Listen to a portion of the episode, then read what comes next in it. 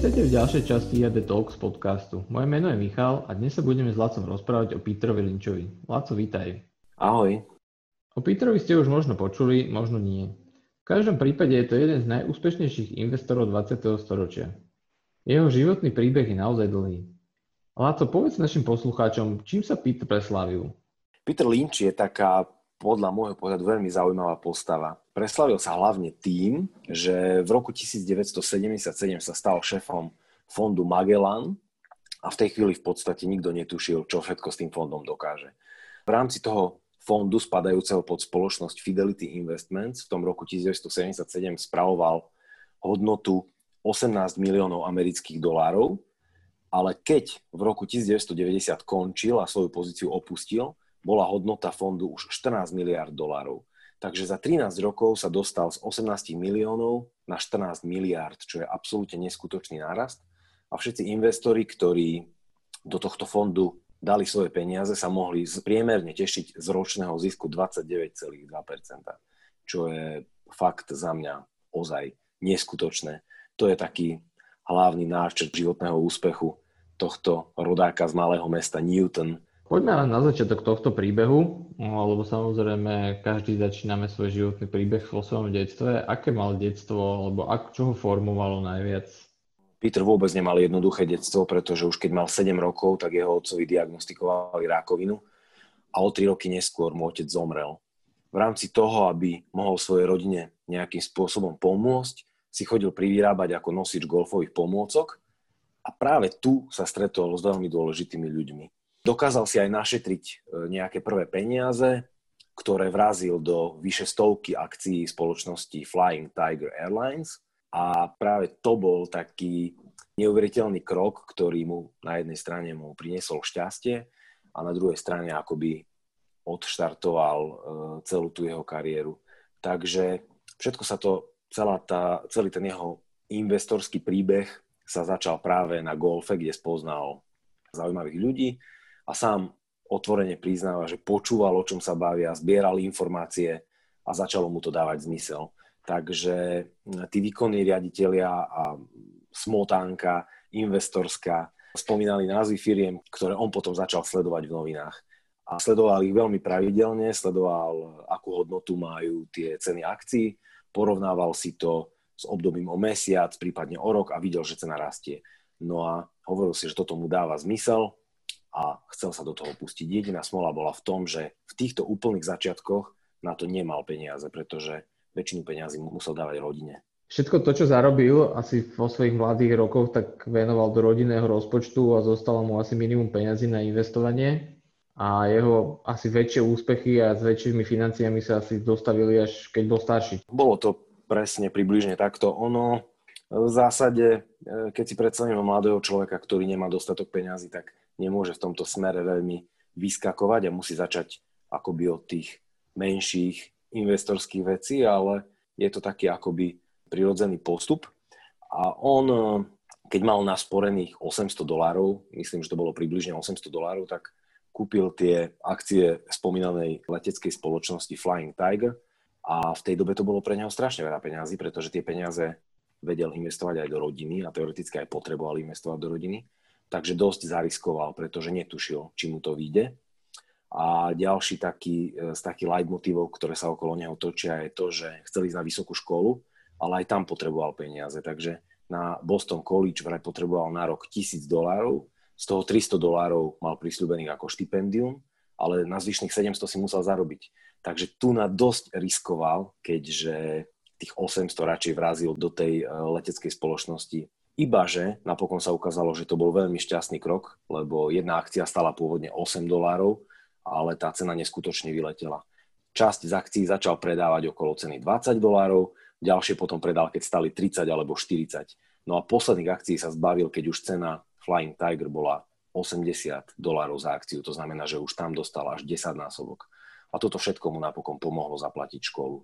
On začal fungovať na burze v druhej polovici 20. storočia čo bol z IT pohľadu stredovek, čiže väčšina vecí sa riešila offline.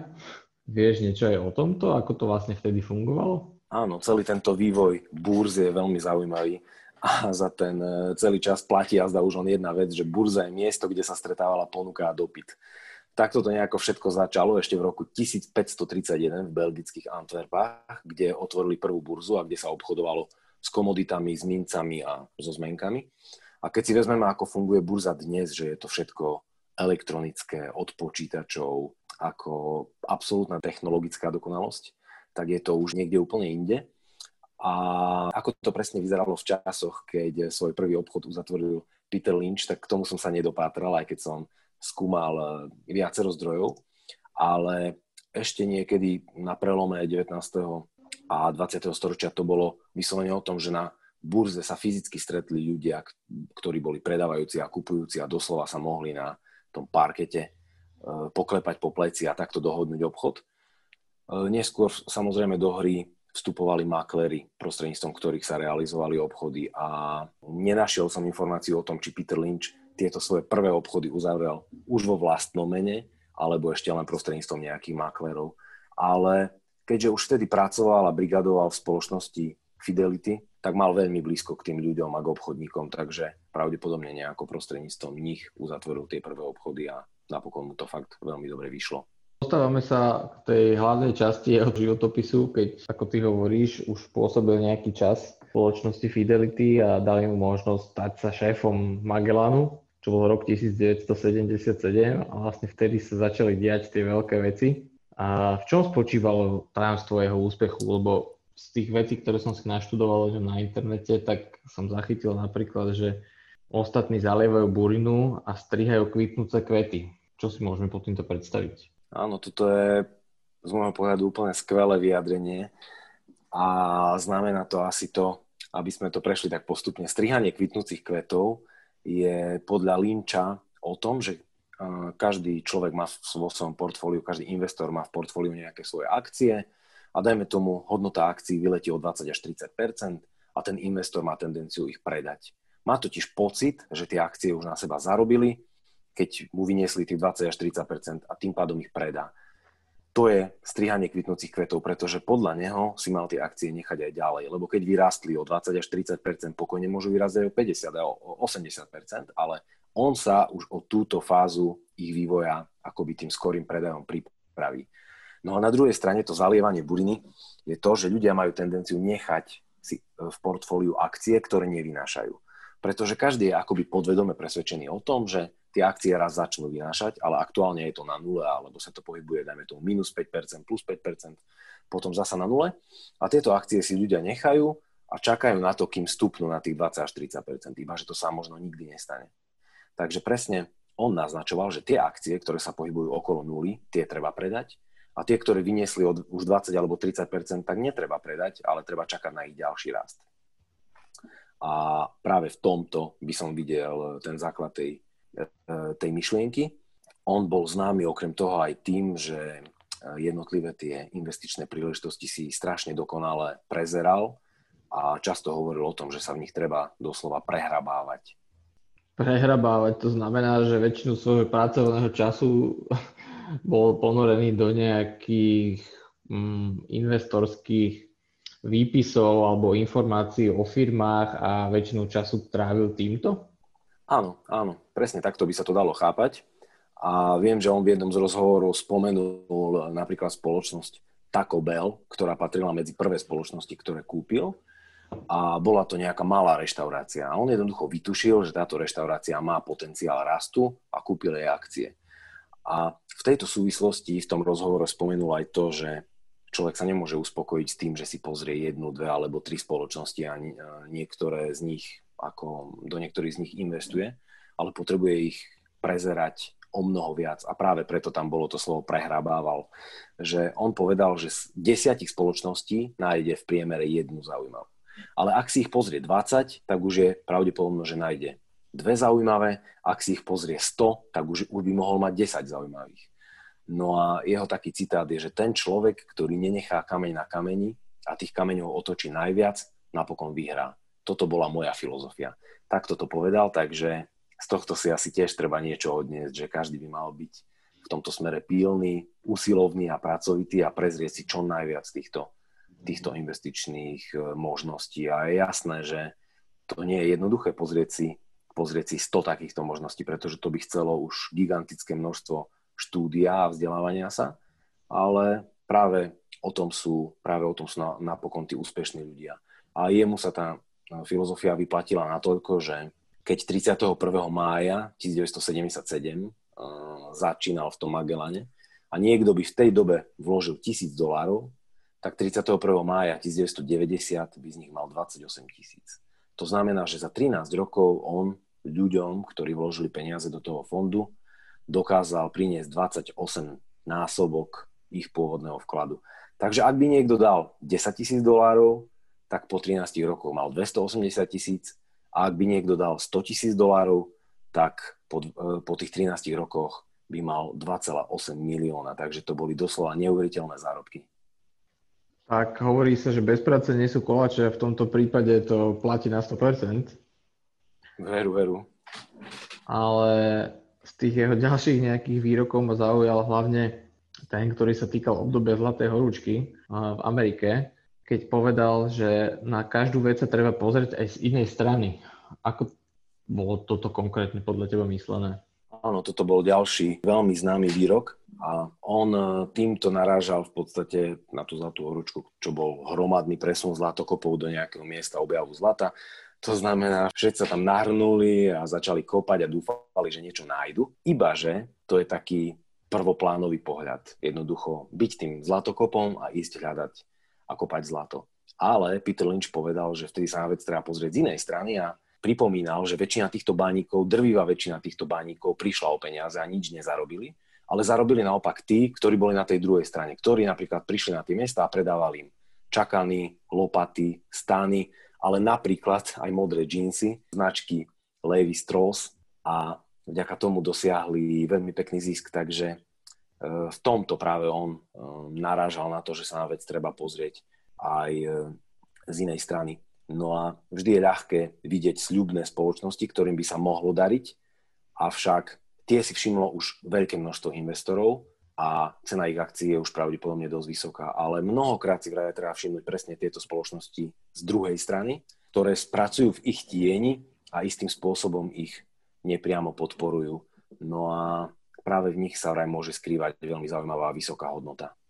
To je zaujímavá celkom téma, lebo keď si zoberieme, že začiatkom tohto roka sme všetci sedeli v podstate doma a ekonomika sa pomaly uzatvárala, tak niektoré spoločnosti práve z toho začali profitovať. Mm, možno by som dal napríklad cenu akcií Amazonu, ktoré neuveriteľne vystrelili. Na Slovensku síce nie až tak veľmi známy tento brand, keďže my používame v podstate iné e-shopy, nazvime to zjednodušene a možno v tomto biznise sa mohol zaznamenať aj rast akcií, dajme tomu prepravných firiem? Dala by sa tam nejaká analogia práve s tou zlatou horúčkou nájsť?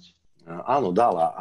Presne som si tú situáciu vysvetľoval tak, ako si teraz spomenul, že začalo to obdobie pandémie a všetko bolo zatvorené a ľudia mali byť doma v karanténe, tak si začali hromadne objednávať veci. A presne toto je veľmi dobrá analogia, že v tej chvíli začali profitovať napríklad e, prepravné spoločnosti, ktoré mali odrazu, odrazu neskutočné množstvo roboty. E, ja si sám dobre spomínam, že ja som si vtedy chcel objednať knihy a čakal som na knihy 3 týždne, aj keď inokedy prídu za 2-3 dní, ale všetko bolo jednoducho vypredané, pretože podobne uvažovalo viac ľudí. A veľmi podobne napríklad fungovala aj donáška jedla, lebo v jednom e, online systéme objednávania jedla som si skúsil objednať a mi napísalo, že jedlo mi bude doručené o 15 dní aj keď inokedy to stíhajú na druhý deň. Takže tu bolo celkom jasné a celkom zrejme, že ako tieto spoločnosti mali odrazu viac roboty. Ale napríklad tie prepravné spoločnosti, ktoré si spomenul, tak e, tie nemuseli nevyhnutne profitovať, pretože veľké prepravné spoločnosti sa zaoberajú napríklad prepravu, dajme tomu, ocele, plechov a všetkého, všetkých takýchto vecí, ktoré sú, sa využívajú napríklad v automobilovom priemysle, ak by sme mali ísť do slovenského trhu, lebo slovenský trh je na týchto automobilkách dosť závislý a autá sa napríklad nepredávali alebo sa predávali strašne slabo v tom období, takže tieto prepravné spoločnosti naopak nemali veľa roboty. Takže v konečnom dôsledku akcie prepravných spoločností e, dá sa povedať, že kopírovali vývoj trhu. Takže na chvíľu padli, a potom vstúpili. Ale určite by sme v tomto smere vedeli nájsť veľa dobrých príkladov, keď sa na vec dalo pozerať z inej strany, lebo skutočne je to nejak takto. No, ku klasickej burze samozrejme patria obdobia rastu, ale aj obdobia, keď začínajú akcie padať, čiže presne obdobie koronakrízy, keď akcie išli smerom dole a väčšina investorov dnes nie je pripravená príjmať tieto straty. Peter ako skúsený investor vedel, že to je proste bežná súčasť tohto biznisu. Áno, áno. Toto veľmi často zdôrazňoval, že žiadny investor si nemôže myslieť, že bude len zarábať a každý musí očakávať aj straty. Musí byť na nich pripravený, pretože nemôže niekto posledných tisíc eur do niečoho vložiť a teraz e, ráta len s tým, že to pôjde nahor. Nie každá investičná príležitosť vyjde a e, takýchto skúseností mal veľa aj Peter Lynch, že mu tiež nevyšlo všetko. Takže niekedy môže prísť také obdobie, že sa človeku nebude dariť aj niekoľko týždňov, niekoľko mesiacov a možno aj rokov, lebo aj on zažil jednu takú veľmi veľkú krízu v polovici 80 rokov, keď už skutočne nevedel, že kam z konopy, alebo ako to povedať. Takže každý investor musí očakávať aj straty. A jedno z jeho ďalších známych vyjadrení je, zacitujem ho, v tomto biznise je to tak, že ak ste dobrí, trafíte sa v šiestich prípadoch z desiatich. Nikdy to nedokážete v deviatich z desiatich prípadov. Takže aby som to zosumarizoval, dobrý investor sa tráfi v šiestich z desiatich prípadov a to dobre vykresľuje to, že každý musí rátať aj so stratami. Áno, ale dneska eh, by som povedal, tí investori sú z rôznych oblastí biznisu a dneska stať sa investorom je naozaj veľmi jednoduché a ľudia chcú investovať svoje peniaze a chcú, aby im znova zarobili. Mm, čo by si odporúčil pre týchto ľudí, ktorí nemajú toľko času, aby mohli naozaj sledovať e, podrobne jednotlivé spoločnosti, ale chcú, aby im peniaze zarobili? V prvom rade si podľa mňa všetci musia uvedomiť to, čo sme pred chvíľkou povedali a o čom sme sa bavili. Nie každý biznis vyjde. Nech si ľudia veci naštudujú akokoľvek dobré, čo si samozrejme vždy naštudoval aj Peter Lynch. Vždy sa môže stať niečo nečakané. Napríklad aj tento rok ešte v závere minulého roku mohli mať niektoré firmy dokonalé vyhliadky a každý by povedal, že OK, ideme do toho, ale nikto netušil, čo sa stane v marci tohto roku. A dôležité je jednoducho uvedomiť si, že ak niečo robíme, tak to treba robiť 100%. Osobne si teda neviem predstaviť, že napríklad nejaký lekár, ktorý je celé dni v nemocnici, tak popri tom by mohol byť veľmi dobrý investor, pretože jednoducho by nemal, nemal byť čas na to všetko si to naštudovať, nemal by čas na to, aby akciovému trhu dokonale porozumel. No a ak by napriek tomu chcel obchodovať, tak to podľa mňa vôbec nie je ideálna voľba. A presne preto sú tu napríklad e, podielové fondy. A za týmito podielovými fondmi stoja odborníci, ktorí 100% svojho času venujú práve tomu, aby študovali tieto možnosti, aby vyberali vhodné investičné príležitosti. A podielové fondy sú vlastne presne to, čo bol aj ten Magellan. Len ich vedú iní ľudia, pretože pochopiteľne v slovenskom prostredí náš fond nebude viesť Peter Lynch, ale o voľbu vhodných investícií sa tam starajú doslova na slovo vzatí odborníci, ktorí majú za sebou roky skúseností.